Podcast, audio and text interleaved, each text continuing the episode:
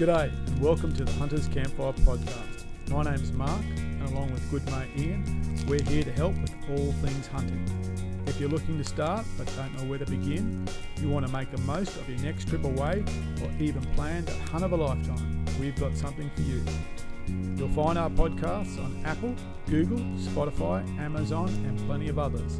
And if you want more, head over to our YouTube channel, The Hunters Campfire, where we have plenty of how-to and hunting videos along with the full video production of every podcast. Don't forget to like and subscribe and good hunting.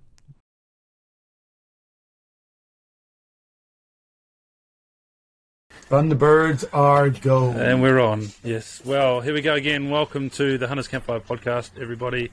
Great to be back in front of the microphones and having another conversation. It's been a couple of weeks since we've put one of these together, and it's good to have a guest with us. And we're going to touch on a subject that we started way back when we first started the podcast, and that is deep diving into parks. Lots of people asking about parks and what are the ones that we can go to and things like that. So we've got a great guest that can help us with some of that um, through his experience. But um, look, before we get into that, John O'Mark, how are we doing? Oh, hang on. Sorry, you dropped out. Jono or Mark? We'll go with Mark. How, how are we doing? there we go. Uh, we're doing well. You know, the royal we, as it were. We've been spending stuff on Black Friday. So, this is amazing. Uh, go see the media screen. kit for my Move it over Um, a little bit. Put it in front of your face. There we go. Gotcha. media kit for my uh, GoPro 8 and the DJI Tag. uh, Oh, look at that. wireless mics Oh. for the big camera. So Pretty that's that. And uh, a couple of other interesting things. A little while ago, um, I posted a heap of um, very short videos using the camera uh, on a deer hunt. The reason I did that was because after carrying the big camera for an hour and finally turning it on, I remembered that the memory card was still right here in the reader on the computer. So I went, oh, there you go. Nice. Um, so I used the phone and I just posted on a Friday morning, and it seemed to resonate really well with people. So I've strung those together. So we'll be releasing that soon. So it's a series of very short little videos um, turned into a, a full hunt, and I've done the same thing with the though it's shorter with the fishing run we did last week for whiting. So there's a couple of little bits and pieces that are coming up that um, uh, just experimenting with the, the medium and seeing how we can be more engaging. So, but I'm keen to get this thing mounted on my bino harness, so it'll be right there in the middle of the chest. Because I, I haven't been able to get a decent mount at the moment, so I've, I've again spent some more money I'll show you. to add to add to the kit of stuff that you buy that never really quite works when you try it, and uh, see if I can get that working. So that's what's it. That's up for me. I've got a I've got a tip for you actually. I um I might even have a gadget that works, but um, the the chest mount that you can get in the in the GoPro kits, and you exchange that for a really small strap that goes around, and it just hugs around the back of the chest rig. And I've used that for years, and it works really well. So maybe that'll work. What I'm thinking is I'm going to make a little wedge because you know I like to make stuff and actually get it inside the front zip Oh yeah. of the thing and then kind of tuck it up and see if I can get that nice and tight. That's what I'm doing. Um, that's what I'm going to do. Good luck with that. Awesome. Yep. How did the fishing go?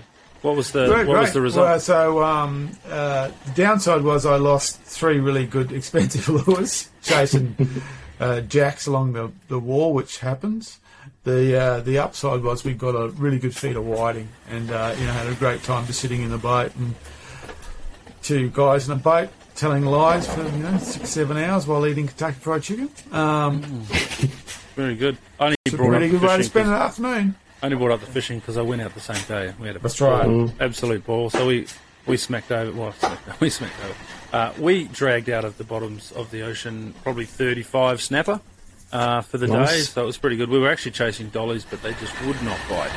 Um, you could see them under the boat. You could see them around the pads, but they wouldn't. They just weren't doing it. So we um, we ended up refishing, which was cool. And I, and I caught my first parrotfish, which is pretty cool. The tusky. Um, So taking your advice, Mark, and somebody else's advice, um, I'm actually going to boil that skull, and I'm going to mount it Nice. Right, so the, the whole concept is you boil the whole skull out, it comes apart into little pieces, Yep. and you can reassemble it with some glue, and I'll put it on a little pedestal, and you'll have this cool tusky skull. So hmm. anyway, That'll we'll share awesome, that. actually. Yeah, it looks pretty hmm. cool. My Yeah. son's really keen to do it, and uh, it looks like a bit of fun. Even Something- the bottom something different. jaws, when you get them out, they look like tiny little Little pigs. pig hmm. jaws. Yeah, they do. Um, and I, so I do it for my boys, so that you know you, get- they get you get even the smaller ones, you get a little sort of jaws about that big, which when they go to school, no one else has got them, so they you know they're, they're like gold. Cool. Anyway, we'll have a crack. Jono, what's going on? Yeah, I've not had uh, that much of an exciting time as you boys. I haven't done any fishing. I did pop out for a weekend and, and, and shoot a quick deer for the freezer. Uh, I just got a nice little hind. That was it. Um, but otherwise, just winding down to the end of the year for me. Just I haven't partaked in any Black Friday shopping expenses. Well, um, yeah, just winding down towards the end of the year, getting ready for a break with the family. Pretty uh, pretty boring. Oh well, never mind, mate. Hopefully you get a hunt over Christmas. Uh, probably not. No family time. I think Oh, for me. Terrible. It's a sad story. Go on mute for us. Um, welcome to the podcast, Michael. Michael Granger, thanks for joining us, mate. Thank you very much, guys. Uh, glad to be here. You're not participating in the uh, Black Friday sales at all, are you? No, Oh, you no, are. no. You were talking about it Well, before yeah. we came Yeah. on, but on the other side of the counter. I'm on the other end of it. Yeah, I'm on the I'm on the receiving end of the of the Black Friday sales. Yeah, well, we might as well touch on that now. Um, what part of the world are you doing that in? uh, so um, I've recently just started working at uh, Apex Hunting, um, a bow hunting store. So um, just sort of a completely different change of uh, role for me. I've always sort of been labourer style roles, um, from tire fitting, bricklaying, uh, in the military, um, directional drilling, all those kind of things. So it's a completely different world for me to be diving into, but just sort of took the leap because I'm pretty passionate about bow hunting, and where better to be every day than a bow hunting store, I guess. Yeah, for sure. Mm, and sure. uh, sorry, Mark. Well, look, to, so to, to make your boss happy, I'm going to give it a shout, shout out because I didn't know you worked at Apex, but um, they uh, they've got some of my coin over the years. Uh, I think I bought three bows from them. Uh, God knows how many arrows. They make this heritage range of arrows, which are very nice. yes, yeah, and yeah. Uh, also there's a uh, pretty well shot up pig, you know, a little archery range on the side of the house. But there is a much better conditioned fox and a few of those, you know, the the the um, dice shaped things and Yeah, the yeah. various targets. So Yeah. yeah, um, the boys. Last time we were actually out there, I was getting. Typically, I was getting something very small, and the boys saw the fox and said, "Can we get the fox? Yeah. Can we have the fox?" So I end up Yeah. with. I got one of the shot creek foxes or whatever they whatever they call that stuff. So yeah, we've got Yep. we've got quite a nice little archery range here, and that's been all come that's all come out of um, Apex, but it's all uh, recurve for us. Yeah, yeah, the Wild Creek targets are, are pretty cool. I've got The a couple Wild Creek, myself. that's yeah, that's yeah. the ones. Yeah, yeah, they're awesome. Yeah, they got a couple of really. There's a good billy. There's a really Yeah. good billy one. There's a Yeah. good pig one, and there's a there's even a fallow deer one, I think. yeah, there is. Yeah, pretty much. Yeah, everything you can think of. Yeah, they're, they're there. Well, tell your boss we. I, I like his products, that's for sure. yeah, cool. Yeah, I'll pass it on. Uh, where's where's the shop, Michael? uh, just in Capalaba. So um, yeah, pretty, pretty local. I'm, I'm on the Gold Coast, so it's a, little- you know still the south side for me. I think it's like depending on traffic these days, that you know it's kind of unpredictable that highway. Yeah, it can No. be. Oh, and, and and leading up to that, yeah, you said you're in the military. What, Yeah, what was yeah. Your, what was your role in there, mate? Uh, yeah, so um, uh, joined when I was 18, basically as soon as I was old enough. Uh, I was in a 20, uh, 20 STA regiment, so that's surveillance and target acquisition. Uh, sort of started off with the weapons locating radar, ground surveillance radar. That job slowly got phased out after about two years in. Um, and then uh, they sort of uh, went over to the States uh, to learn how to fly the Shadow 200 drone. Um, so that was pretty cool. Uh, and then after that, just sort of spent a bunch of time outfield on training exercises and doing IMTs and, and whatnot, and sort of done my time and sort of thought, oh, nothing was sort of there's sort of no deployments or anything like that.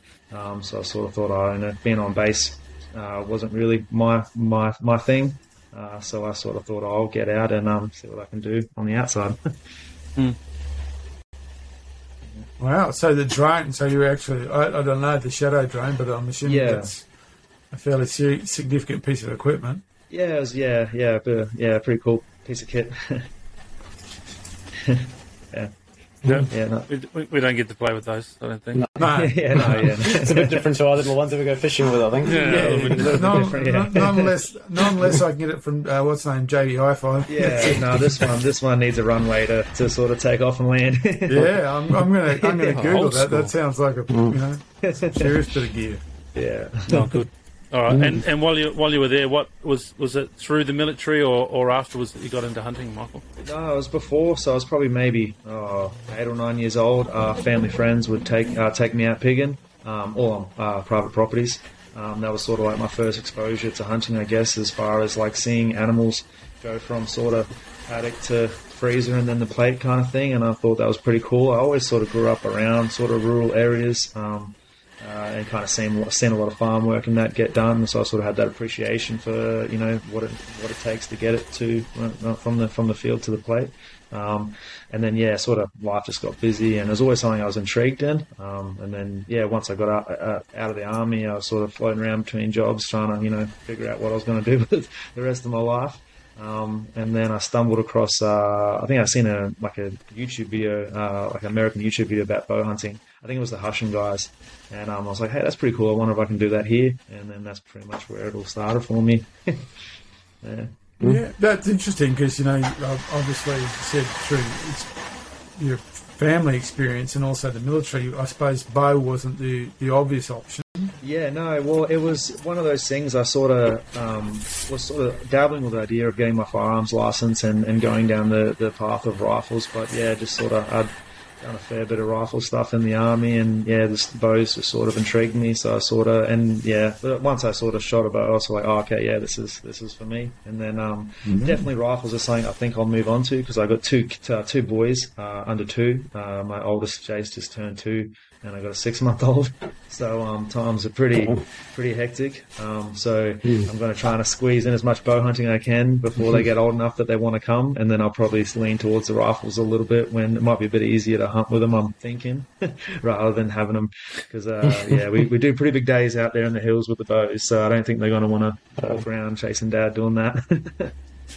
Yeah. Nope, nope, they're not. So what kind of bow are you shooting at the moment? Uh, at the moment, I'm shooting a Bear Kuma 30. Um, so I, I tend to not that I've shot a whole, not not an expert. I haven't shot a whole range of bows, but the idea of a short, compact axle to axle bow because some of those state forests can get pretty thick, as you know. So having something big and bulky just isn't. Yeah, no, I, I, I like to go small. Because I, I, I'm shooting recurve. It's got a bear, um, a super Kodiak. So Yeah, yeah. cool, nice. Yeah, yeah. So yeah. So yeah, it's interesting because I don't have. I, I got into bow hunting or bow shoot. I haven't hunted with it this particular bow, but I got into it simply because it was something I could do here at home. You know, unfortunately, they won't let me. You know, sighting the 38.6 against the side of the house.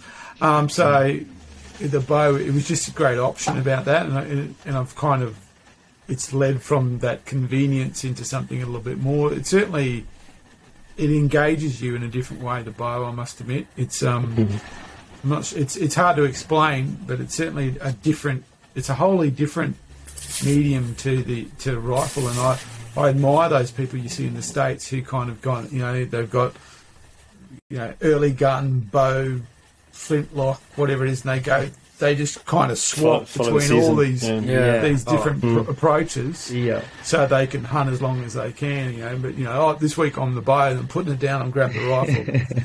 it's mm. really is a, a I'm I'm quite you know admire that, that that ability because it is a wholly different mechanism in terms of oh, everything about it's different. Mm. Yeah. Do you think you'll hunt with your bow, Mark? I'd, I'd like to. Um, I'd like to. I, I did hunt with a bow a long time ago, um, but I'm not sure if I, I, I'm not sure if I've got the ability to put enough practice in with the recurve to, to to um, to hunt successfully. I've, I've thought about it a couple of times, but I know I'm not. I know I'm not ready for it, and I know because I suppose I know enough about hunting to know, you know, the the that the opportunity window is so small already with a rifle, so I know that if I go to a recurve, I'm just going to compress that window down to a very, very, Yeah, very you have more, slither um, of glass type thing. So I'm not, I'm not sure. I'd, I'd like to. I like the concept. I'm not sure if I um, if I'll do it. I think you'll find um, you'll get every chance chasing goats. Yeah, Like if you're classifying hunting with your bow as chasing deer, then yeah, you, you're in, you're in for a tough time. Um, yeah, But goats, you know, you know yourself, mate. You can you can call them in. You know, Well, so I mean, sitting I've there been with in- a bow is fun. I've been in situations where you know um, I could slap a deer. You know, I've been that they've come up to me that close, and I thought, well, if I had the bow now, I'd get him because you Yeah. know it's literally within ten yards.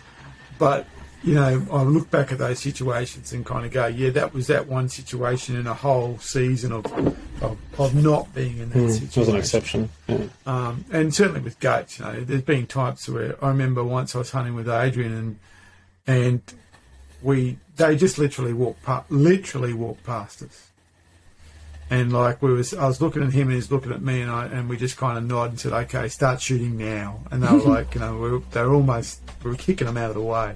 Yeah, So you think can uh, get in those situations, but I, I, that also that's one memory from, you know, hundreds and hundreds of hours of not not being in that situation. there's a new challenge that I want to take up, and that's live capture. Now that I've fenced the paddocks out the back, oh, uh, you know, live capture. you put the bow down now, we'll just hook them around the legs. And, uh, Oh, okay. try, try and get them back to you. bit of bit of free stuff for the paddocks, yeah. But um, I've I've um, I, I'm the same. I enjoy. I've got a uh, an old an old bear compound, bear carnage or something like that, and uh, I've had that for ten years, and it's been it's been brilliant. And it's a really short axle to axle bow, and it was it was for exactly that purpose. And uh, I've knocked quite a few goats with it now, and I, I love it. But the thing for me about the compound is, once you're proficient, um, unless you're like a really heavy poundage, which isn't necessary for goats. Yeah. Uh, it's probably not necessary for fallow deer either, or a lot of other game. But um, unless you're running a really heavy poundage, uh, you don't need the, the ongoing practice. Um, you know, it's good to pick it up from time to time and keep your eye on and things like that. But compared to the recurve, you're going to the Oh, recurve. yeah, you really need different to be doing Yeah, that daily. agree, yeah. It's a Yeah. completely different thing. I'm more than comfortable picking my compound up after six months, um, spending two or three days, you know, putting it down, picking it up, putting it down, putting some things through the through the target, and then going hunting with it, and, and it's perfectly fine. But I, I'm like Mark. I'd love to hunt more with the recurve, um, but I also like the success of hunting, and you know, if, if success is taking an animal, uh, a lot of the times the bow takes the back seat, and I go and knock on with the with the rifle or the, the Yeah, compound first. There's definitely more. Then I might um, pick that up and give it a try. unsuccessful Yeah, it takes a lot of, takes a lot of discipline. Yeah. So what have you hunted, Michael, with your bow? Uh, just just goat so far. Like I've only shot goat so far. Um, I've been in close to deer a few times, just not sort of um, close enough to sort of draw back. Um, but hopefully, uh, we've got some plans in motion for the rut uh, this year, public land hunting. So hopefully, yeah, that all comes comes together. A few different state forests I've sort of been eyeing off as well. So uh, that's one thing I'm not sort of scared of is sort of. I sort of basically look at the harvest reports, even if they don't look that great. I sort of look at the bookings, and if the harvest reports aren't great, and but no one's going as well, I kind of go, oh, okay, well maybe I'll go check it out, and no one's checking it out, so you know, give it a give it a look. So, and I, I tend to find it Yeah. anywhere from that sort of New England area, um, sort of you know south of Texas, all the way down to sort of Tamworth. Is you know it's all good good country and seems the whole game. It's just uh, you just got to get out there and get after them. Yeah. Yeah. Yeah. And for those that don't know, uh, inside the R license portal is the harvest return report. So you can go and have a look by quarter of what game have been taken and what parks. Um, and that gives you a really good indication of where to start. And we talk about that when we put people through the test uh, or through the R license course. And um, yeah, it's certainly a really good way to start it. But and I always say, and you know, we've talked about this before. Um, those harvest returns, to me, are almost spot on accurate. There Yeah. seem to be two different types of people that fill out those returns: those that do it properly, and those Yeah. that say nothing.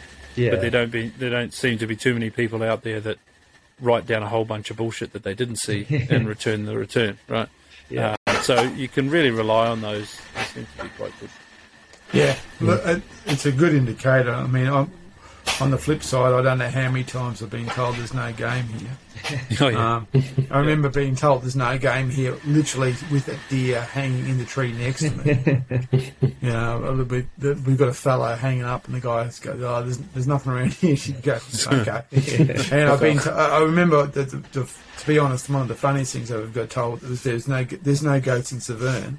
I was went, okay, sure. Um, Well, so Population's dwindling, I hear. Slowly. maybe, but this still, a dwindling population is not extinction. Um, so uh, yeah, but it's a good it's a good approach. You know, it's a good. I think one of the the interesting things about the RLIC system is that you can kind of explore before you go. You know, you can kind of get a little bit of um, intel. You can't get a lot, but you can get uh, the, the kind of intel about if there what kind of games about that. I mean, you don't find out things about campgrounds and so like that, but it does give you a, a good pointer on where to go, and and also that I think the fact that the fact is that if you go to a new forest and you explore it, that that's it. That's that's a great opportunity in itself. Um, there's a couple of times that we've done road trips where we've just literally dro- driven to forests we'd have we don't have any idea of, you know, booked them into the R license and just to see what was happening. And uh, you know, there was a couple in New England there. Um, Butterleaf the first time went to Butterleaf, and there was another one. I think it was called Gibraltar. I think it's it's no longer um, one of the state forests, but we did a road trip which was Bingara, um, Gibraltar, and uh, Butterleaf on a week on a long weekend just to check them out and see what we could find. Yeah. Yep. So, um, Michael, what I see you said that you're into uh, state forest hunting. Yeah. That's primarily the, the hunting that you're doing. Yeah. Being Queensland, just like lots of us, Yeah, no. not a lot of public private land access. So, Yeah. you know, it's great to be able to drop down into New South Wales and do that. Um, where did you start? Right, what which parks did you start with? And and uh, I guess another question is, do you tend to find that you're out there looking at new parks frequently, or are you uh, a bit of a creature of habit, going back to where the successes have been? Yeah, yeah, okay, yeah. So basically, I kind of heard about the Class R system through uh, one of my hunting buddies, uh, Ashley. Um, we sort of worked together at the time, and he was like, "Yeah, get, get your Class R, let's go check it out." At the mo- at that time, they were hitting Severn um, with another bloke I hunt with named Dave. Um, they were hitting that pretty heavily, and I was like, "Oh yeah, that's cool." And then um, I think that's when I first found your guys' podcast just through YouTube. I think I, I seen your Severn uh, coverage uh, um, on on the um, on the on, on YouTube, I believe. And then um, I was kind of like, "Oh yeah, cool." And then I sort of was diving into the website because I was pretty intrigued about it all and started looking at the harvest reports and stuff like that. And I was sort of like, oh, okay, cool. Well, let's go. Maybe let's go chase the harvest reports and and um uh, and see if we can find like you know these other forests that don't seem to be getting hit that much. Um, and then yeah, this all kind of started there, hitting uh, hitting different forests. I ended up. I think that's when I first approached you guys about Severn, um, hitting you up because I listened uh, to the Severn podcast where you guys mentioned Hill Camp. And I was like, oh yeah, that sounds like a pretty cool Oh, spot to spend spend the night. So yeah, headed up to to, to, to Hill Camp um, on a hunt there with Ash. We didn't see anything our first trip. Um, got close a couple of times um, to like sort of like the smell. You know when you can smell, it's like that you get that billy smell. My smell's not the greatest, so the boys normally they they normally tell me, oh, I smell billies, and I go, oh really? Okay, cool, we're on or whatever. So that was it. it was a, we we done a lot of K's that day. Um, but uh, yeah, I just think whether you know we were it was more of like a him just sort of showing me what he has experienced in the forest. Um, I did do a solo trip to Severn um, on that on the on the southern side when it was open. Um, uh, I think it might be closed, or I think a while ago when I looked, it had that southern side blocked off. But at the time, it was open, and um, yeah, she was thick in there. It was sort of like summerish. Oh, yeah. and you know, yeah, I come out just covered in burrs. Yeah, but I did get in uh, to about thirty yards on a really good mob of billies. Um, the wind was just swirling and and uh, not and probably my poor stalking skills as well didn't didn't, didn't put me in good favour of them. But um, I did get the full draw, but the shot I had was just a little bit too quartering away for my liking. Um, I'm pretty picky on my shot placements. I probably I've definitely let down on more animals than I've than I've taken shots on. That's for sure. Good on you. Yeah, that southern that's side. Yeah, that's southern side. I was about to say. Yeah, she's Yeah. thick. Um, although although it's it's cleaned up, you know, so obviously it's a Okay. seasonal thing. yeah. Um, there were some fellas that that um, were uh, talking to us about hunting down there, and their feedback was that it did it was a lot better than Okay, we had cool. reported. Um, so it seems to be, but and it's not the it's not the whole southern side that's shut down. Okay. Just just the northern side of the creek. Alright. Yeah. The southern side of the creek is, is fine still to hunt. So um, yeah, there was a there was a band Mm. that we came across. Um, though I saw a wild dog near the band of it, but Mm. there was a band of that this this mongrel bird, and there was no animal tracks through it. So they were even the, even the game weren't, weren't weren't bothering with it. So Yeah. I suppose nothing eats it and nothing wants to walk through it. So they just Mm. walk around it. yeah. So that was your first experience of um, R license hunting, Yeah. and yeah. you've explored a few other ones. Which Yeah. which uh, which ones have you found further south that have been interesting? Yeah, so recently I've been hitting um, ben, uh, uh, Benbraggie State Forest, um, so just on the other side of Bingara there. Um, done, I've done two trips there. So the first one was with my mate Ash. Our hunting trips are, are pretty um, brief because we kind of, you know, all got you know busy work lives and young families and whatnot. So we sort of leave straight after work on, on Friday and sort of burn the candle at both ends. Just send it down there to the forest. Normally get down to the forest pretty late get a couple hours sleep and get up and just get after it.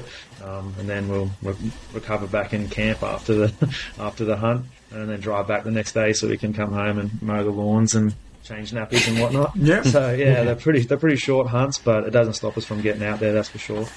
Um, so yeah, my first hunt down there was with Ash, um, and uh, uh, I think actually um, uh, up at the um, the hunting expo, um, me and uh, Reese Bosley um, were Oh, just, yeah, ex- exchanging stories um, about our different um, state forests that we had hunted, and I'd mentioned that I was looking at to um, go down and hit Benbraggie, and he uh, he had hunted it a few times and said, yeah, it's definitely a, a, a great forest to go to go hunt.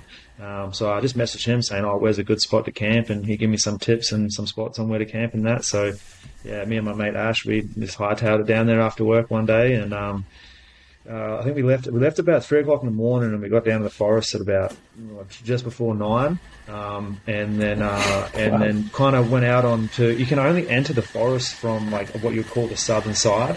There is a trail going in um, as you kind of come out of Bingara, but it, it leaves to, the, the roads looks like it goes into the state forest on the maps, but it's actually closed off on a private property. So um, there's room down there to turn around if you do go down there. I've been been there, um, but uh, yeah. So we sort of you got to sort of enter in from the, the southern side. The, the tracks are pretty drivable. Um, there are some places further up that can get a little bit. Um, you know, you definitely need a four wheel drive, but it's definitely huntable in a two wheel drive. If you just sort of pull off the main road a couple hundred meters, you'll be you'll be pretty safe. Um, and then yeah, we glassed a little bit. Um, our sort of main thing we do when we hit a state forest to begin with is just trying to pick a high point and just sort of get our bearings, try and figure out where the boundaries are, what we're looking at. Um, and then obviously with, with goats, hopefully hear some bleats in, in, in the distance. Um, this particular morning we didn't hear anything, so we sort of thought, okay, well, the wind's not really in our favour, being we've started on the southern side, so we tried to do a bit of a loop to get the wind back in our face. Um, and sort of like uh, I'm definitely by no means an expert here. I just sort of watch a lot of YouTube videos on what to do, and I kind of like to move with the winds and the thermal, so the whole hunt high in the in the morning, low in the afternoon type type scenario.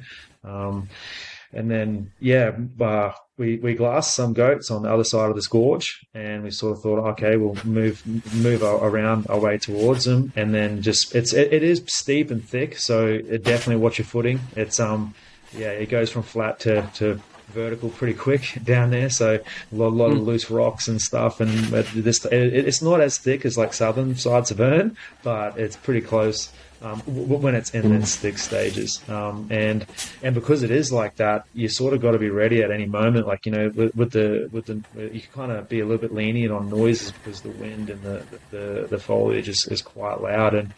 With you know, I didn't even expect it, and then I was like 15 yards from a goat. so so I, I took a shot, and um, yeah, um, it went. We kind of lost sight of it. Um, went maybe ten yards. Um, give it a bit of a time to walk up to it, and, um, and yeah. So from from three thirty in the morning, got to the forest just before nine. We had uh, meat, and the esky at eleven. so pretty successful Cheers. first first trip down there for sure. Yeah, yeah. Is that the one above your head? Uh, no, that was actually that one. There was my first goat. I actually got through um, uh, a, a bloke named Matty Wakefield. He runs a course called Next Level Bow Hunting. A few years back, um, he had a property he could go out and um, and hunt on, and uh, he he's a uh, butcher by trade. So he'll take you out, um, you know, teach you how to hunt, and then bring you into camp and show you how to butcher and all those kinds of things. I'd all sort of done it all before, but uh, and at, I didn't have my class R. I didn't even know about class R at the time, so it was just sort of a, a way to get a get a hunt in to the busy schedule. Yeah, for sure. But I definitely, yeah, it was. It was. A, I'm not too sure whether he's still up and running or, or where he's at with it, but um, it was definitely a, a really cool, cool time out there. Cool. So, with um, is is uh, other than Severn and Benbraggie, doing any others you've visited? Yeah, yeah. So I've been down to um, a, a, a boat only forest called Atunga. So I spent a bit of time down there as well. Yeah, yeah. But yeah, mostly, Okay. mostly, yeah, sort of, yeah, Severn. Um, and uh, that the last trip when I when I um, both me and Dave took Billy's was at uh, uh, Benbraggie. Um, yeah, that was a that was a, a, a, a Okay. hell of a, a hell of a pack out. Yeah. be, Yeah. be, be, So be, yeah. just- Just back on Benbraggie then. Yep. Um, you said that it goes from flat to vertical pretty quick. yes, yeah, I'm assuming that, that then there's all sorts of terrain in there. yeah. Is there a creeks that run Yeah, through it? Give us a bit more of yeah, a so- description of what you find in there. There's kind of like a, a pretty prominent sort of a lot of ridge lines as you first enter the forest from the southern side. You find yourself on the high ground pretty quickly, looking down. Um, and yeah, in amongst in, in amongst those uh, ridge lines, you have these gorges where not like I wouldn't say like you know big creeks, but definitely there's definitely flowing water there. And from what, I, from what I've sort of found at the times of the days that I've hunted, I sort of I like to whenever um whenever I see game or whenever we get on and put a stalk, and I always mark it down on Avenza, um, just time of day. Um, you know, all, all those kinds of things, and you know what, what what the wind was doing in that. So that way, I sort of next time when I when I take someone out to the forest or I'm there again, I kind of uh, use it as a bit of a reference point to go, okay, well, I seen them at this time of the morning um, on this contour line, so that worked last time. Let's pop down to that contour line and um, and just work our way across it, which can be hard because you naturally want to go downhill. so you find yourself Yeah. sort of fighting. It's pretty steep, so you find yourself constantly trying to trying to, to hold those contour lines can be pretty tough, but it's definitely worth it. You don't want to end up getting down to the bottom too quick, um, and then because you find yourself sort of going up and down, up and down all day. You just don't be in a rush to get down to the bottom of those of, of, to those creeks. Just sort of slowly work your way down because you'll get down there. You'll, you'll, you'll be down there. Okay. Any um any other game sign other than Uh, goats? lots of pig sign up on the hills. We didn't see th- any there, but it was yeah. The top of the hills were just turned up. It was yeah. It was pretty pretty crazy to see the amount of movement and yeah. It's just like it's one of those forests that you you know it's hard to to I, I'm because I'm still new at it as well. It's it's hard to determine what's sort of fresh sign and what's old sign because it's just everywhere. there's game trails and Yeah. prints and it's just e- everywhere you look. There's something. Yeah. Yeah, uh, I've hunted Bingara, which is Yeah. not far from there. Yeah. I think it's on the other side of town. And that actually, yeah, well, that's um, that forest is where we when I spoke about goats walking up on us. That was Yeah. Okay. forest. Yeah. Yep. And I also saw the biggest public land pig I've ever seen. Yeah. Okay. Yeah. in that forest. All I saw was him just belting away from us, but it was a huge bit of bacon. It was actually right down near on the uh, very far, not not too far from the road on the flat. Yep. So it's uh, they're they're quite interesting. Those little forests. I know Bingara is quite interesting because it's a small forest, and as you said, it is. You kind of start at the road, and it almost immediately goes Yeah. up into the up into a ridge line, and then you realise it's just a series of these ridges Yeah. that I think they must all flow down into the Merrick there. Oh, oh no, no, that's not the Merrick. Um, What's the river there? Yeah, I forget, I forget the name of the river. There's actually a Uh, really cool camp spot just on the river, just outside of town, a free Yeah. camp spot. We actually the the last Yeah. time I went on with Dave after we packed out, um, we're like, oh, let's go down and wash off in the river and have a beer. Yeah, and uh, and Bingara is quite a nice little town itself Yeah, as well. Yep, Yeah, sure. yeah. It's only It's a a- little park, isn't it? I'm looking on the on the DPI I think it's side only now. two or three hunters around there. I think. Yeah. hunters, by the way. hunters. Yeah, Yeah. I think Bingara Yeah. was two under. Bingara was a two Yeah. under one, and uh, I'm trying to think the name of that river now. It's escaped me. Yeah, it's lost me too. But yeah, where you come into town, there, there's a big. There was well, there was when we were there was a big rock bar, Yeah. and you could actually literally go down to it and have a swim and just and cool off in the river because we were there in the middle of summer. and It was stinking hot. Yeah, Mm. yeah. Is- um so is the is the park uh, uh, forestry worked like Severn? has had some forestry work go through it. Yeah, Is it- it plantation pines, or are they? Is there, is there anything going on in there that you know of? No, it looks all pretty like natural vegetation. Um, but in saying that, like, uh, I'm, I haven't gone like the southern side's pretty much like I've done two trips now and, and haven't really gone much further than that southern side just because there's a uh, there's been too much going on in that southern side for us to sort of venture any further yet. We have glassed nor- the, the northern bit and seen game up there, um, but we just yeah haven't got that far yet. But the roads are pretty well maintained. Like, um, you know, it, it's it's pretty, uh, yeah, they're pretty tidy. You know, you're not sort of. I've, I've definitely been in some forests where you know they can get a bit hairy. Some of those four-wheel drive tracks, but they're definitely pretty drivable. So, I guess whether that's just for you know fire service trails or something like that, but it doesn't really appear to be worked too too much. There was some there's some old like diamond mines in there. Um, I think uh, like Mm. Monte Cristo diamond mines or something like that. Um, yeah, there's a few. Yeah. There's a few of those in there you can sort of stumble across. So yeah, there's some diamonds in them hills. Interesting. I think it's one of only two diamond mines in Australia, I believe. oh, okay, yeah, think yeah, yeah, no, Yeah. yeah, Is that right? Yeah, Yeah.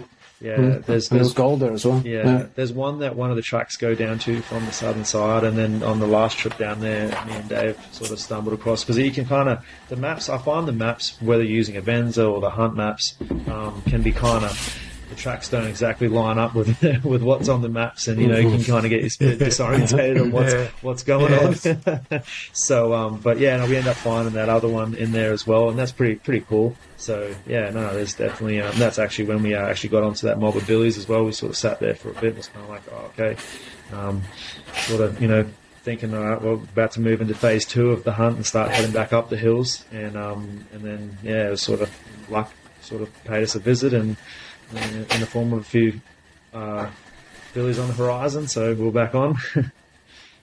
Mm. Nice. Very interesting. Mm. Any other prominent features in the park that you found? Are there, you know, like uh, Severna's got a number of dams that people frequent, um, things like that that you can Yeah, recall. no, it's pretty much like uh, both of those uh, sort of diamond mines. Uh, you know, there's, I guess you could call them dams. I guess it's just the, the holes that are left there behind that. The the one in the the main prominent one that the one of the main file trails go down to seems to hold uh, water a lot. And it's kind of like at the bottom Yeah. of two sort of creek uh, creek systems. Um, so and there's yeah a lot of a lot of sign on there, but you know you, if, like we just tend not to we tend not to walk the tracks too much. We like to sort of get out in the thick and, and sort of that's where we tend to find the most game. But as soon as you get on the track, you know the track's just covered in sign. Like I've definitely seen like game on the trails. Like we've been walking back to camp and had you know sort of hmm. billies right in, right in front of us on the trail after we've just been like hoofing it up the hills all day. so. No, it's, It's usually yeah, happens. yeah, but yeah, definitely around those sort of water sources. But I guess because I've had so much rain recently, um, it's uh, it's yeah, they yeah they tend to be sort of what I've found so far is they yeah they tend to sort of been holding those sort of contour lines around that sort of eight to nine in the morning. They're kind of like on those sort of sun facing sides of the hills. Sort of, Yeah. yeah, sure. Certainly sounds like an interesting one. I mean, those those little ones are can be quite interesting in that you know that they are small.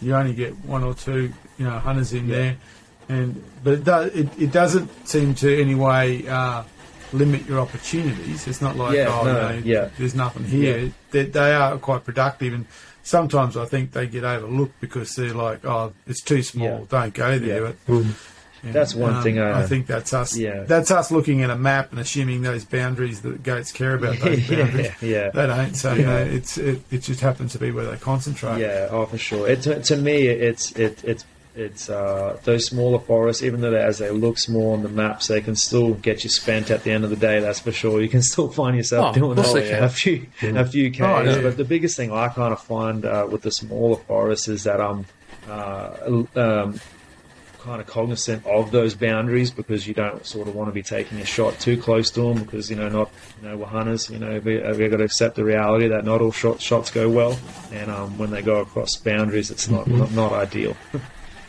sure. Yep. Speaking of that, is uh, are those boundaries down there uh, visible boundaries, or they just They're- literally? Yeah, so on the northern side, um, I have seen a fence in a few spots that um, sort of, I'm assuming that marks that private property that you, so you can't enter from that northern side. I'm assuming that's maybe the, their, their Yeah. fence, yeah. And that, and that seems to be running from where I've gone. It seems to be running the whole way along there, and it's in reasonable condition. Okay. Yeah, because that that's also a challenge. I mean, I've been into certainly a number of state forests where you, you realise, you know, you're coming to a boundary, but you only realise that because you know the GPS tells you there's nothing, Oh yeah. there's no clarity Yeah. about a change in uh, terrain and. Or, or, or the you know the existence of a fence or Yeah. anything that even looks like a fence. So- Yeah, the thing that spins me out is when we're up on top of some of these ridges, like kind of in the middle of the forest, they'll just be like random fence posts up there. You're like, what the hell? Why is there a Yeah. fence? Who put this here? what was going on? Yeah. Yeah. An old toilet shows up in the middle of Oh, yeah, nowhere. Sofas and all, all sorts. or, yeah. I mean, weird. and that's simply that's simply because they were once, you know, they were they were selections or they were, you know, they were state Yeah. land used. Someone had had got got them to with the idea of you know improving them to making pasture or something out of them, and it failed. I mean, Severn's a great example of that. There's you know there's machinery Yeah. laying in paddocks, and there's Mm. there's there's ha- half well not half a house, but there's house stumps and there's water tanks and there's all sorts of things. So people have been using that land for for as long, you know, since since people first moved there, and probably the same thing. I remember uh, way up on one of the uh, state forests, I found, um, you know, the telegraph insulators. Yeah. You thought, Mm. I mean, who, who's crazy enough to string it in the first place? Let alone, you know. So it, it, I found that the white insulator. I still, I still got it, you know. But um, so yeah, you see these things. And I remember once I was in Pilliga West, which is you know even more remote than Pilliga East, and I wasn't on the track either. I was off the track, and I was walking along, and I found a printer. yeah. yeah. Yeah. Random. It's like, it's like Yeah. that, you know. It's like gods must be cra- crazy where the guy drops a coke bottle out of the plane. It's almost like someone was flying Yeah. along and get, get rid of this thing. Yeah. Someone was out of the really, really conscious about like- not getting caught. That's right. Someone said, "I'm going to dump this, but there's uh, no way I'm going to get in trouble, so I'm going to drive 80 k's into Yeah. nowhere and then walk another k away from nowhere, so I can get a bit further away and leave my printer." So yeah, I remember that. That's that's actually one thing I'll have to. even bothers Yeah. dragging this thing that far? That's actually one thing I have to do a quick shout out to a, another hunter we come across while we are down there uh, in Benbraggie last time. He wasn't he wasn't uh, like, uh, like scheduled a hunt on that day, but he was just in there doing a bit of a scout. And it was during our pack out. Me and uh, me and Dave had sort of chased these blues for a while, so we were a wee way away from camp, and um, we were kind of maybe about five, six k's into packing out the meat to get it back to camp, and um, and I sort of I sort of seen something in the distance, like, oh, is that a mirage? Like, what the hell's going on here? And there was another guy in there just giving it a scout, so I was sort of hollering out to him, like, oh, give us a hand, and uh, it- yeah, uh, Callum his name was, so if he's listening, shout out to Callum, he helped us get meat back to camp, so that was that was really cool. Kind of reinstills your faith in uh, humanity when you're kind of running the guys out there and more than happy to, to help you out. So yeah, I'm really appreciative of, uh, of him for helping us there and offered him the world for, for helping us, but um, ended up just uh, uh, transferring over all the waypoints that I had on Avenza to him. So hopefully um, he, he has some luck there in the future. Fantastic. That's cool. We'll give him a hand. yeah. Five k's into a walkout, and you were some way from Oh yeah, oh yeah, we had a way, yeah, yeah, we we're pretty, yeah, we're pretty far. it's like kind of one of those things where uh, you, because we were down the bottom. Um, I try and keep things pretty optimistic when I'm out there because you know when you're sort of out there slogging, you can kind of be a little bit, um, you know, it can kind of get you down and like, why am I doing this kind of thing? So. The first kind of the first kind of two k's of it were hunting. all uphill, um, and uh, I was sort of, I was sort of, uh, you know, kind of um, coaxing my mate along, Dave, sort of saying like, yeah, once we get to this hill, it's not too far, and then we're another k or so down the track, and yeah, we're almost, we're about halfway, and then when we got back to camp, he was like, we were nowhere even close to halfway, you bastard. so yeah, no, it's definitely, yeah, you can definitely put some k's in, even though those small forests, they can, uh, yeah, they can have you going up and down a fair bit, especially with the bow happening, because like my, you know, even though like I shoot um, uh, three AAA clubs and stuff like that, um, pretty confident out to sort of 50ish yards, but you know, I may as well be a trout hunter with the way that I hunt. I don't think I've taken a shot further than 22 yards, so I'd like to get in close. Yeah. Yeah. Yeah. It's interesting how far you end up going when you're just tiptoeing through the yeah, it happens quick. Like Yeah. you're just enjoying yourself, you're hunting along, you're nice and Yeah. quiet and slow, and all of a sudden you've, you've covered big distance. You gotta It's a get long back. way back. Yeah, for sure. Yeah, always surprises me. Yeah, yeah, you do. You, I mean, the, Territory was a good example of that, wasn't it? I mean, go for a walk this afternoon. 20 k's later. Yeah. Yeah, sure. So, So, I, I, speaking of meeting people like the Simon, who I hunt with a lot and I have hunted with since well, now 12 years almost, I, I met him at the state forest. Know, he was he was one of the other hunters there. We, we got, in fact, we had a we had a we had a bit of a, an emergency type situation, and I managed to get to the road. This vehicle came along, it was Simon. And, um, he gave us gave us a hand, and uh, later on that afternoon, you know, he, he there was a vehicle bogged, and he ha- he well, he tried to help out, and it turned bad for him as well. But it was um that's where we first Yeah. met. So yeah, you know, it's that's quite possible to to run Oh, into yeah. like-minded people Yeah, and actually, sure. you know, build build connections. my, my recommendation is Yep. too is all those sort of small country towns you drive through, just stop at the pub and get a feed. I've I have gone onto a few private properties. I haven't hunted them any yet, um, just because I find myself just the ease of hunting public land. I can just sort of oh yeah, there's window, I'll book it and go. Um, uh, but there's definitely been a few stops at pubs where the bartender's sort of like, oh yeah, like what have you been doing? Oh, down here hunting. And he goes, oh yeah, old Errol over there, he'll he'll get you out on his property and all that sort of stuff. So it's definitely worth a yarn at the pub and a few beers and yeah. Mm.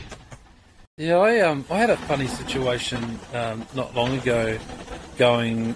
I don't know if I was going to Severn or I was going further. I think I was going through. S- I was going through Texas on my way to a private land hunt. Well, anyway, I stopped at there. there there's a new um, cafe in um, Texas. Um, it makes a pretty pretty bloody good coffee. Yeah. So um, I was pretty happy about that. And now I'm, I'm in there having a having a yarn and just making a coffee. And it's like, oh, what are you up to? Oh, just heading out hunting. Such as, oh, we get people coming through here all the time hunting now. Um, it's really great that people stop and spend the money and have a chat. And anyway, this guy came last time. I, I, she says, I've, I've forgotten his name. I've got his details over here somewhere. I, I told him I'd ring such and such up the road and get him access to private land for deer hunting. And I and uh, and I did, so I better ring him. You've reminded me I'll do that. So he's done the same thing. Stopped at, stopped and got a pie and a coffee, and the bird at the shop has found him some Yeah, private access. sure.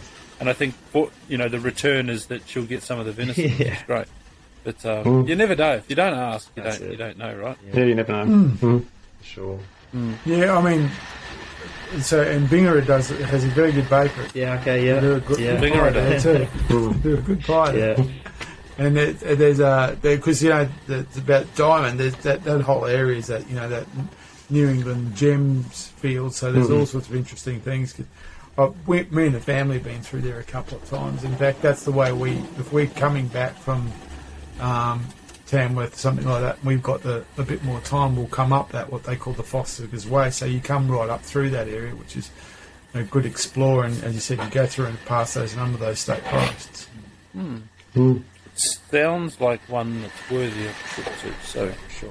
Yep. I'll be- Yeah, that's I'm, it. ke- I'm, I'm keen. I might, I might not take the boat. though. I might have to pull, pull the BRX back out and hmm. take it for a wander.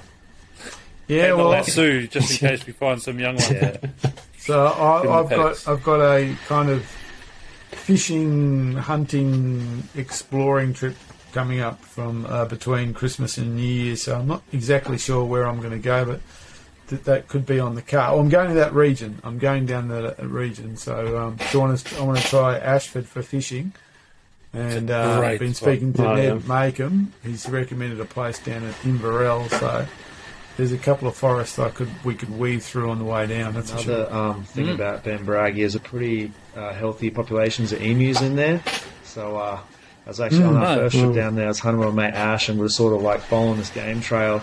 And this emu sort of popped out, sort of three meters in front of us, and sort of you could see he was sort of deciding whether he was wanted to go us or or, or, or leg it. And lucky for us that he, he decided to turn around and run, but it was definitely a hairy moment, that's for sure. Yeah, dumbest creatures. They are stupid, I huh? tell you. I, I, We- That's We we were in, plenty uh, of them. Yeah, w- when we were in the Pilliga, uh, we're just driving along a track doing some scouting, and uh, a mob of you know maybe five or ten emus popped in front of us, and you know they waddled along the road in front of us, you know, for a little while, and nine out of ten of them ran into the bush, and one of One them of them stayed on the track. Yeah. And like five kilometres later, it's still on the track in front of us, just running. Like, and we're slowing down and trying to let it go through a few corners, and I finally, surely it's got off the track to catch up to it again, and I, oh, it's just dumb. The other thing that surprised me about emus, and this was um, up on a high point in Severn, I was sitting up there just having a listen for some goats up there, and um, I just heard this grunting. Yeah. and I thought, I thought, bloody Yeah. pig over here, and uh, I snuck up over the top, and uh, it was emus, and this emu had climbed to the top of the high point in Severn, and was hanging out up Yeah. there. You'd think they're too uncoordinated to climb. Yeah, it. no, no, they go. Yeah, they Getting back down will be fun. yeah. No, they move not too bad. I had one nearly come through the driver's side window at Severn. I was with Darcy and we we're driving along the bottom track there, I think, you know, right down the very, on the national park boundary. Mm. And I just happened to look at the window and it was just, it was literally coming at the car on this angle. I went, hmm. whoa, look out. And it just stopped or, you know, diverted at the last second, but it seemed to be intent on crashing into us. And I was like, God, I don't want to explain that one. he got a ding in the door from an emu, but luckily it spun away.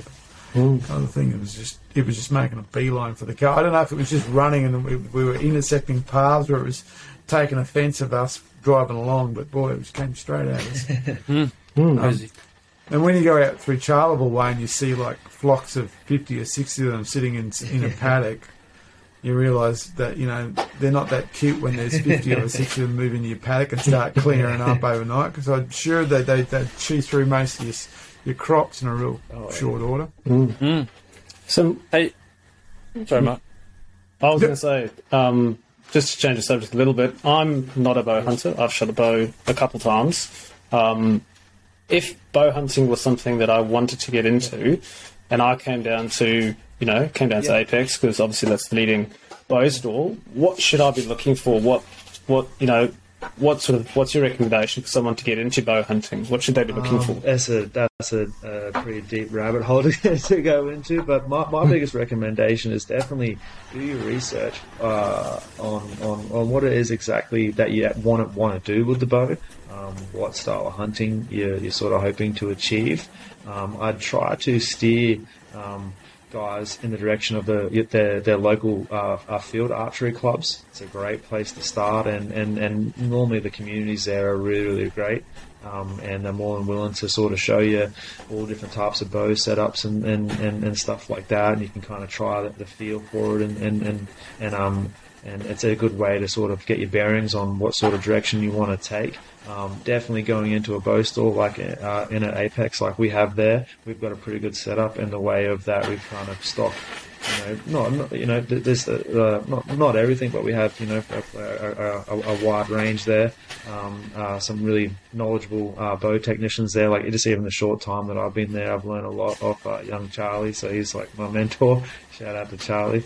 Um, uh, it's yeah. So we've got like the, the workshop in the back, so you kind of you know can do on the spot uh, custom builds for customers. Um, we've got a range as well um, in there built, so that way we can kind of do uh, a, a, bit of coaching and um, uh, anchor points, so we can have the customer leaving the store uh, comfortable with with, um, with what they're shooting. Um, I know for myself, I just try and sort of steer them in the direction of all the information I wish I got told when I first got into bow hunting. I try and pass it on in the way of because I sort of rushed into it. I was just kind of like you know, busy life. Oh, I want to get walk. Just went into a bow and rushed into rushed into buying a bow, sort of thing. So it's definitely something that.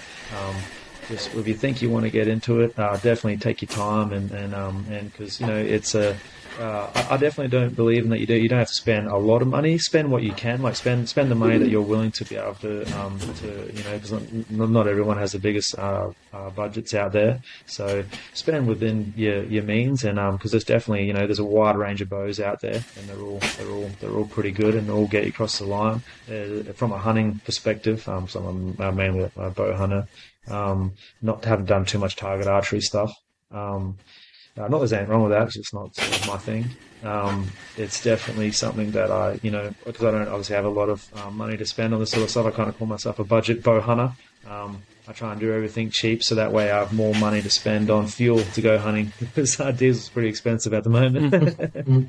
so you know, spend Yeah. spend you know buy good quality gear and um, and look after it and uh, and yeah, practice a lot, practice a lot. There's a you know, I could go on for a, while about bow setups and uh, arrow builds. There's definitely a lot of a lot of science hidden behind it all, and a lot of um, a lot of time. I've spent a lot of time on my setup and my arrow setup, and it always seems to be changing with different opinions. And you know, the world of archery moves moves pretty quick on you know uh, the right way to do things, and you know, definitely a lot of different opinions out there. One thing I think hunting as uh, broad that doesn't really get touched on a lot is there's a lot of emphasis on you know how to get into hunting and and um, you know what to use and, and, and what to do, but not a lot of once you're actually out there and you've hit the animal, what then you do after that. Because you know, not always, not always, you know, do you get the perfect perfect shot. And if you are hunting these state forests, it is going to get quite thick, and you know, you may hit the animal. It most uh, circumstances, it only has to go ten yards before you've lost sight of it.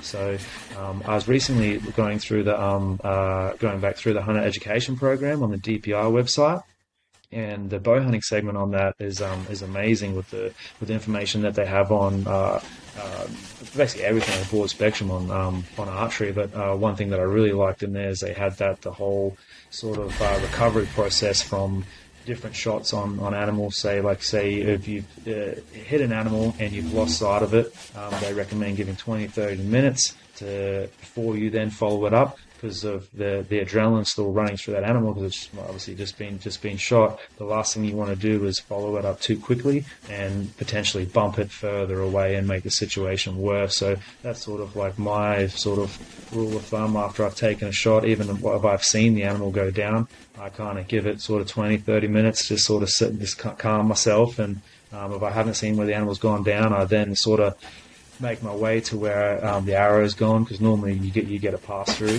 Um, not always, but you know uh, I've been lucky so far and had pass throughs all the times, and then you're able to check the blood on your arrow, blood on the ground, and then correctly assess on where you go from there. You know, whether you know if it's been a bad shot, you've you know hit gut um, or like one lung, like one lung gut, like you see gut on the arrow uh, it, and, and you can't you see a you know defined track on where the animal's gone, definitely give it the time it needs to, to expire. You're only you know, from my experiences and from hearing other people's experiences, you're only going to bump them further if you you know pursue that too too quickly. Mm. Um, and it's something that sort of it doesn't really get touched on too much, and I believe it's probably one of the most important lessons to learn uh, for, for, for, any style of hunting.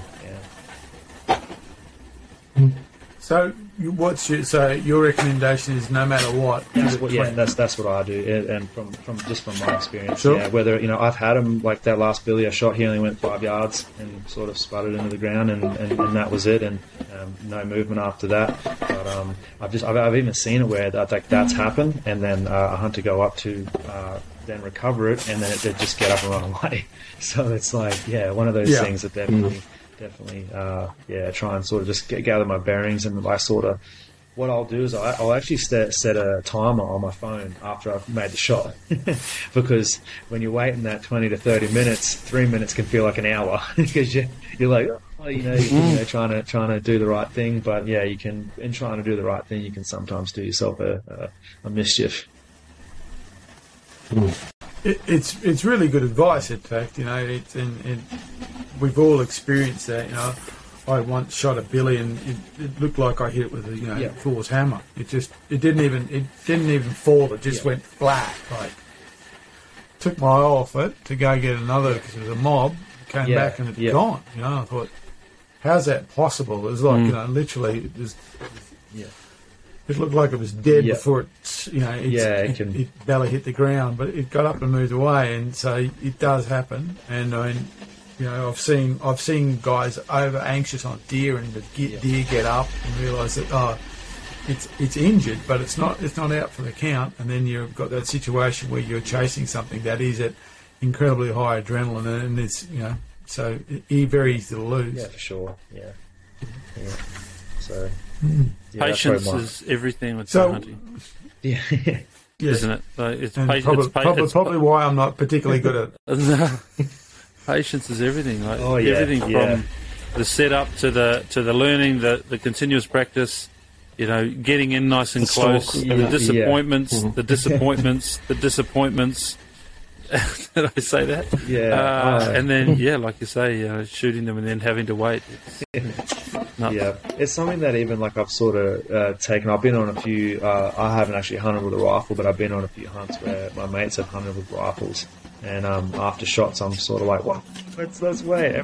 I'm down. Let's you know, let, let's wait and see what's happened before." So I'm yeah, I'm kind of a.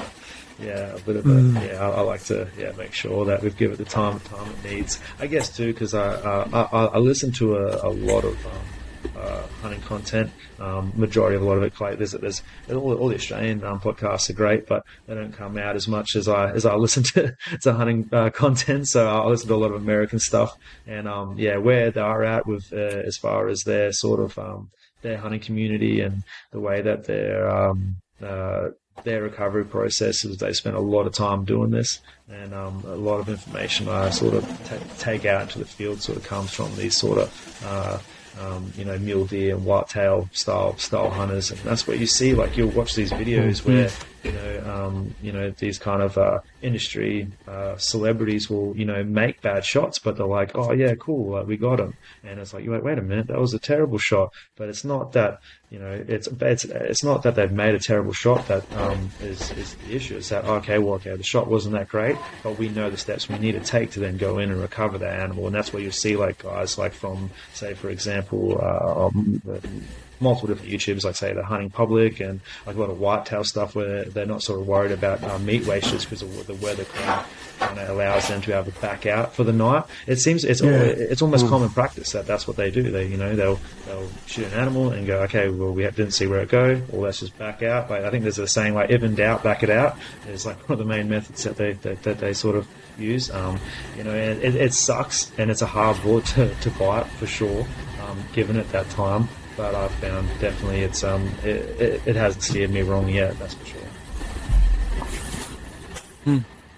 Yeah, that I, I, I watch a lot of their stuff too, and you know, and you see that that e- when they take a shot, they'll there's confidence on the shot, but they won't. They'll just even in they're very confident on the shot, and they'll almost you know say we saw it go down. Yeah. They'll just wait. They'll just Yeah. they'll wait for it to expire. The other thing, of course, the, the, the benefit too is they've got that. There's that woman that when they do can't find something, they give her a call. She turns up with Exactly, the dogs. yeah, when the yeah, dogs yeah. and, and sure enough, Yeah. the dog would. But and that, and it's overnight, you know. It's not like oh, well, it's okay. We'll leave it out overnight. It'll be fine in the morning, and you kind of go, wow, that's. I wish, Yeah, wish I had that opportunity, you know. And rather hmm. than, geez, if I don't get it with the next an hour, we're going to lose Yeah, me yeah. for the heat. And and I saying that yeah, I to- one hundred percent agree with obviously you know giving it that time is a, an element of like um, obviously you're going to lose the meat and stuff like that.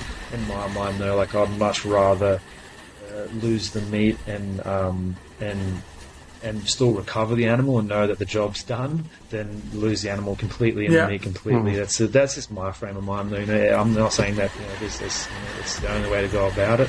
Um, you know, everyone's you know, each to their own, but it's definitely a method that I kind of set my morals on. And that, that you know that service they use where the woman turns up with the dog. I mean, there's that's that's also something that's quite Yeah. common overseas. I mean, in, in the UK, it's it's almost as you know, it's almost Yeah. part and parcel. You've mm-hmm. got you've got the guys who hunt deer, and then you've got the people who help you mm-hmm. with, recover it, yeah, with yeah, retrieval if yeah. you can't find them. Mm. They come in and they literally. That's what they do. They send the dogs in, and sure enough, they'll, they, you know, mostly times up the dogs. Yeah, yeah. I've listened to a few hunting podcasts where they've had uh, guys go on there that are trackers, and it's their full time job. They do it all year round. yeah, it's a, yeah, it's a full. T- yeah, Well, I know in some in some countries you have to you have to have access to a recovery dog. I think it's Scandinavia. Some of the Scandinavian Yeah. countries you have to have access to a recovery dog. Yeah. Certainly, certainly would make life a lot easier. Um, being able, having that opportunity. Well, depends. My dog learnt to recover wombats. Bloody thing. Well, And now, and now she's been off the deer for so long, sitting here at my feet. She's she's now learnt to find bunnies. So that's going to be handy that'll for be us. good. Man, she's flushing bunnies out all over the place. So um, you know that'll turn into a bit of fun. And uh, yes, she's still fascinated by the chickens that run around the farm. Uh, she knows she's not allowed to eat them, and she never will. Um, but she gets she gets the stalk on, and it's hilarious to watch. good fun. It'd be uh, it'd be a, a really interesting role taking a dog and doing recovery for people. I think that'd be a pretty Yeah. special thing to be able to do. But um, yeah. Hey, I wanted to expand on Jono's question. Um, his one was, um, uh, you know, for the new bow hunter, what would you get into? I just wanted to change that up a bit. Um, now that you've done a bit of R license hunting, you've only been in it for a, few- Yeah, yeah. a few years, so you've not exactly been in it for years and years long. But for the new hunter now, you're in the industry now. You're going to be talking to people every day that are coming in and wanting to get into hunting. Um, so outside of the, the bow component of that question, um, what's your advice for new hunters looking at getting into R license hunting? Um, you know, that can be anything uh, really from, from Yeah, gear to uh, research to, to what have you. But how are you, how are you suggesting people get into um, Yeah, public so land um? I definitely recommend them going and checking. Obviously, like like I said, going and checking out the local clubs. So you have like three AAA and uh, the Australian Bow Hunters Association clubs. I haven't been to any ABA clubs myself. It's something that I've just because all my local clubs are three AAA. There's two different sort of associations. Um, I do recommend them go to them 100%, um, and then I definitely steer them towards because the most question you get is like, oh, where can I go hunt? And it's like, unfortunately, in Queensland, there's not a whole whole lot of options for them, but I- I'm definitely uh, pretty much like I'm a pretty big, um, yeah, New South Wales public land hunting advocate. Uh, tell everyone about it. Um, I actually had a, do- a doctor's appointment the other day where I spent 15 minutes talking to the doctor about public land hunting. So, uh, so yeah, I'm, I'm more I'm more for uh, I'm more than open for the chat. Um, yeah, so if you ever come down to the store, I'm normally running around the back somewhere. Get one of the boys to come grab me. I'm more than happy to, to steer someone in the, uh, the direction of public land hunting for sure. Um, uh, and as, as simple as you know these days, I, I, I did mine. And, uh, I went into I think I believe it was the Hunters Warehouse. I went and done the like the physical course on the, the handwritten paper style job. But I believe it's all done online now. Um, so I steer them to the DPR website, the the Hunt Education Program as well is kind of something I lean them towards. Like even if they're not looking at getting their Class R, I tell them to check out the Hunt Education Program because the information on there is amazing. Um, I think anyway, it's pretty pretty pretty pretty good. Um, and then from there, I sort of as far as gear goes, uh, it's like the three B, B's for me is that obviously you want you know confidence in your bow and um, your bow setup and your broadheads and all those kind of things. You want to be comfortable with you know you, you want to you don't want to have any doubt in your mind that your gear is going to fail you out there as far as your bow setup.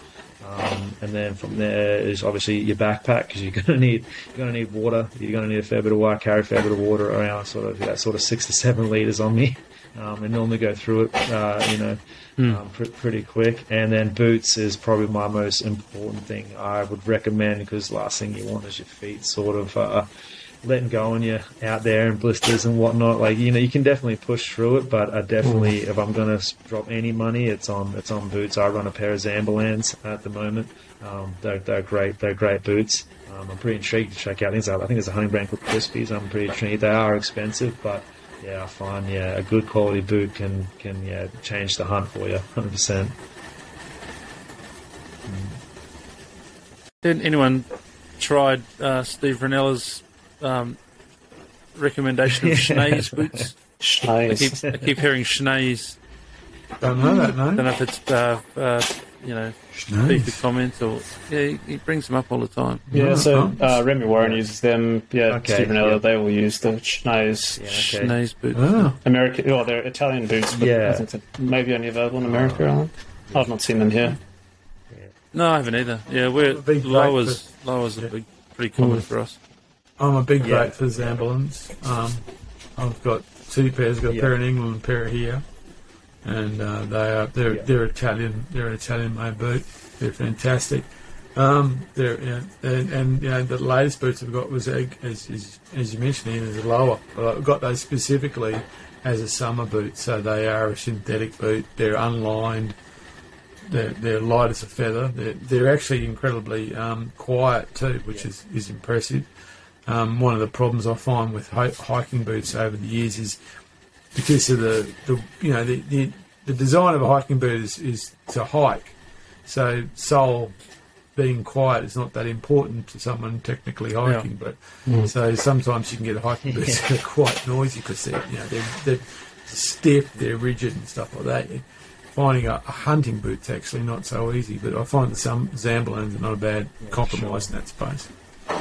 I did buy these French hunt, hunt, hunting boots once, and they were, they were fantastic in a wet. but they squeaked. And so that was Yeah, it. squeaks annoy me. That's I squeak. had a squeak couldn't couldn't couldn't, couldn't get Shit. anybody to squeak. Did everything I could. You know, literally did everything we could. Yeah. Couldn't get this squeak out of them. So they live in England as well because they're perfect for that swampy mess over there. But um, yeah, And then obviously, uh, Couldn't get rid of being it. Australia as well, um, gaiters that you know because we've got creepy crawlers out there that aren't aren't too friendly. Um, not that I've seen a lot of them out there. Like I'm sure there's been a lot that I haven't seen and just sort of stood straight over. Um, But uh, yeah, definitely ga- like a good pair of gaiters and um, first aid kit and a little bit of knowledge about oh, how to use the first aid kit because you know there's some of the places if you go out there and, and hunt these public lands, you'll find yourself into some pretty sticky situations that if you're to like think you're oh if I hurt myself here how am I going to get out so it's definitely something to be cognizant about I'm I'm always surprised. Always surprised how many people carry first aid kits that's never been opened. No idea what's in it. No idea how to use it. Yeah, first aid Yeah. course is a really good idea to do. Yeah. yeah. Uh, do you use no, an EPIRB? Um, I've, I've something I've been looking into and uh, saving my pennies for. That's for sure. Give the put the my, yeah, Yeah, well worth definitely, it. Definitely on the on the uh, my, my my purchase list. Yeah. Yeah. When I got when I when my, my boy my, my first son was born, that was one of the first things I bought. Yeah, Going to buy a, a PLB, you know, a personal locator beak, and thought, yeah, we've got got, got responsibilities now. now. I can't Yeah. just you know just Yeah. can't just can't not worry about those things. But certainly that's the, they're they they and they come in different formats and there's different versions. But certainly that's something worth worth considering as well. Um, And they're small enough that they can they just it stays in the pack, you know. And it's got a five year um, uh, lifespan. And, and the good thing about the one I got is that they actually contact you when it's getting low on the lifespan, so you don't even have to worry about it too much. So you know they, they make contact with you. yeah, Hmm. yeah, and then yeah, I- So with Uh, and then yeah, I guess Sorry, like, so I'm a bit of a, a bit of a planner. So I sort of you know weeks prior to the hunt, I've got the whole hunt planned out as far as everything down to like you know if, if Hmm. stuff does go bad, where is the closest help as far as like sort of hospitals and, and whatnot. It's definitely good to sort of know your surroundings, so you're not sort of thinking, oh no, like what do we do now? It's sort of good to have those sort of plan A, Bs, and Cs in place. Uh, yeah, expect to. Yeah, Do yeah, yeah, lists? yeah. Oh, not much of a, a- a list. It's all kind of as I'm kind of planning it out. Where I'm in a group chat with the boys I hunt with, and I'm just kind of just belt feeding them, you know, what what I think's you know uh, likely to happen. yeah, Nearest hospital, I had never considered Yeah. doing No, I've that. never thought of that either. Yeah, I Nah. figure, I figure saying, "Hey Yeah. Siri, take me there" doesn't work if you've got no data. That's why I've got the Uh, uh, Zoleo. It's just push SOS on it and they'll come get me. That's, Yeah, bring the choppers. uh, Yeah, I'm out of Gatorade, quick, come help, help, help, help. yeah, sure. yeah, good. No, All right. that's a, I think if there's a learning tonight, it's that know where the local doctor is. That's not a Yeah, bad that's actually a very advice, good one. tell you one night something. in camp, come back to camp, and um, uh, we, we just finished packing um, like um, like field dressing the animal and, and getting in the esky and stuff like that, and had a few beers. And as I was getting into my swag, I got bit on my on my thigh on my thigh by a spider, and um, we found it and we're like looking at it thinking, oh, what kind of spider is that? is it, am I, is my life in danger or what's going on here? And then we kind of determined it was like a, a black sort of house spider. Um, just kind of made me a little bit nauseous and a bit of a headache. I just sort of, yeah, probably not the wisest advice, but I think I just had another beer and, uh, and had a bit of a sleep and then started driving home. But, No, no, but definitely, yeah, you had you've been bitten by something and it's caused you headaches and pain and well, yeah, you've, well, you you've know, toughed spending- it out. Good on you. spe- Uh, That's it, mate. Yeah, S- self spending a medicated. bit of Self time out medicated. bush and outfield. I've been bit by all sorts of you know, uh, scorpions and uh, the golden orbs and, and whatnot. So I've yeah, I've, I've been on the on the on the receiving end of a few bites. So I kind of you know not an expert on it, but yeah, kind of yeah, know, know what kind of it feels like. Well, it can go. It can go well- south. It can go south real quick. I was, I was hunting with uh, a friend of mine, and uh, we he didn't feel like he got bitten Yeah. by anything, but um, we'd finished wandering around, and we'd got back to the car, and I think he got tagged by something as he opened the gate on our way out. To, you know, he was opening the gate for the car to go through, anyway, he got in and he was really uncomfortable. Um, and then he just said, "Look, take me home. I'm not, I'm not, Yeah. I'm not real well." Well, within five or ten minutes, he was Yeah, barely conscious.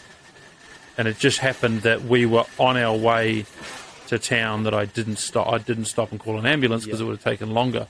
By the time I got him to emergency, he was gone. Like he was completely like stuffed. He couldn't move.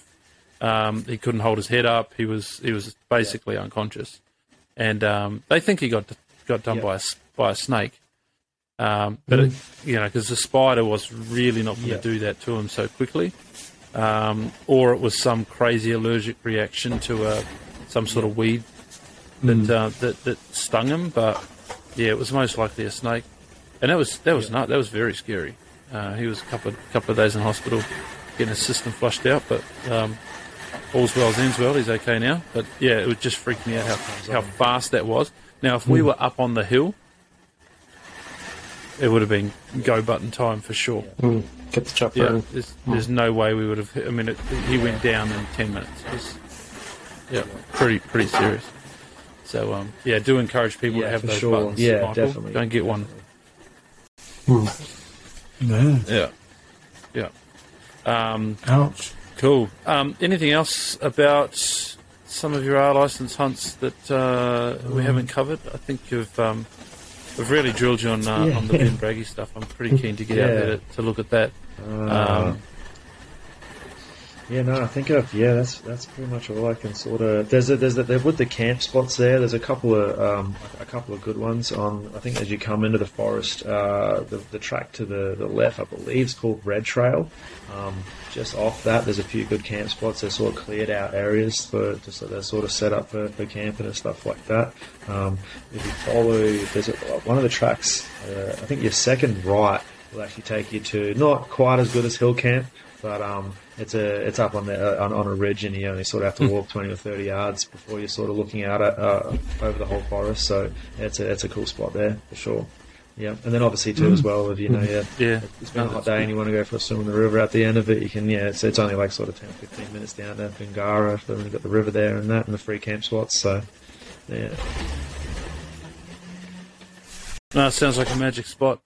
All right, so if people are trying to find you and get in contact with you, you're on socials. I see you're putting a bit of stuff out on socials now. Yeah. So how do people find Yeah, you? so Dan? just uh, I guess um, mostly active on uh, on Instagram. It's just Michael Granger five, and then um, yeah, I'm more than happy to answer any questions. Or like again, I'm not an expert, but if I can help you, I will. If I, or if I can't, I'll find someone that will.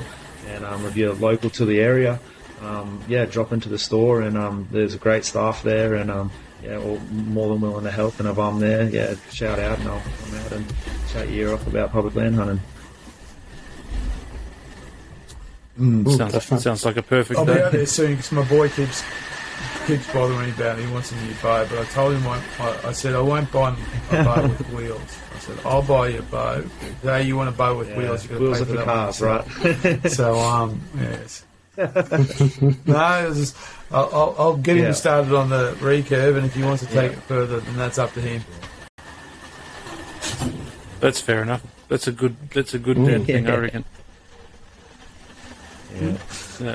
All right. Well, we'll call that a night, I reckon, guys. Unless there's any other questions. Yeah, why Mm, not? sounds good. Yeah, we don't want to, don't need to drag that one out uh, too much longer. I think we've got all of the detail that we needed for this specific one. I'm sure there'll be plenty of people to be interested. I'm going to book it now because uh, uh, and everyone's It's gonna happy to book up it now. this goes because out, it's, mate, so- it's going to book up. Yeah, I'm thinking. Um, I'm, I'm no, thinking it'd be good. I might Be good to get some something. activity out there. Um, it sounds like a great spot, and it pro- probably poses a little bit more of a challenge than Severn. So, um, yeah, it'd be a good one. All right, Hopefully, you can it get night. this one, not like Savannah.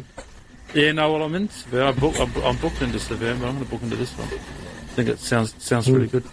Mm. All right. Well, thank you. Awesome. So Cool. Been Thanks, awesome Jess. to Thanks, pick your Michael. brain on this, mate. And um, yeah, stay I in touch. appreciate it. for sure. Thank you.